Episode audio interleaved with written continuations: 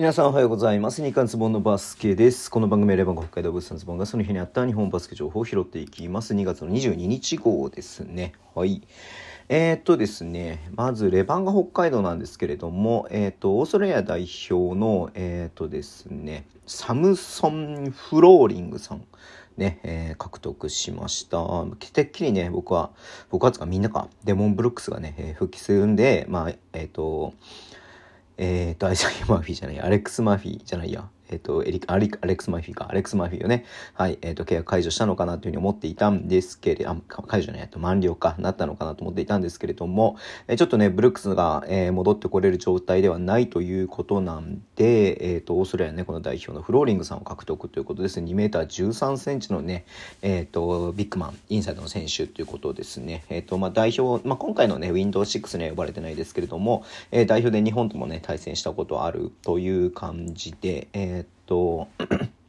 オーストラリアね、14点ぐらいかな。で、8リバウンドぐらいしてるんで、まあ、インサイドの選手だってことで、スリーポイントがなくてね、フリースローもあんま上手くないかなっていう感じなんで、まあ、どんな感じで使われるかなっていうね、ディフェンスの部分と、えっ、と、リバウンドの部分、まあ、そこがメインになってくるかなって思いますけれども、うん。まあ、ちょっとね、えっ、と、楽しみにしたいなというふうに思っております。そして、明日行われます、代表戦のね、ロスターが発表になりました。えっ、と、富樫くん、比江島くん、金近廉、えー、すさん、えー、おでんくん、ホーキンソンこと高弘、えー、河村くん様、渡邉飛勇、永吉くん、テーブス海、えー、井上宗一郎、吉井くんということですね。うん。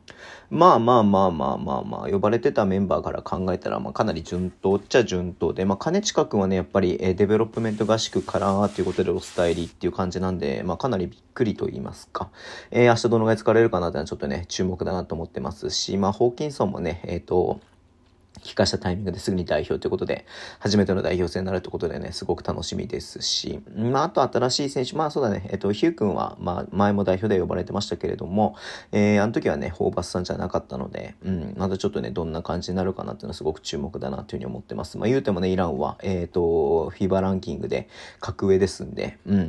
まあそういったとこでもね、明日の試合すごく注目だなというふうに思っております。はい、えー、そんな感じでね、簡単ではありますけど、今日は応援したいと思います。Twitter のメンション配信します。F とフォローお願いします。YouTube 毎日やってます。ラジオとかのアプリ聞いてる方はボタンを押してください。では、今日もお付き合いいただきありがとうございます。それでは、いってらっしゃい。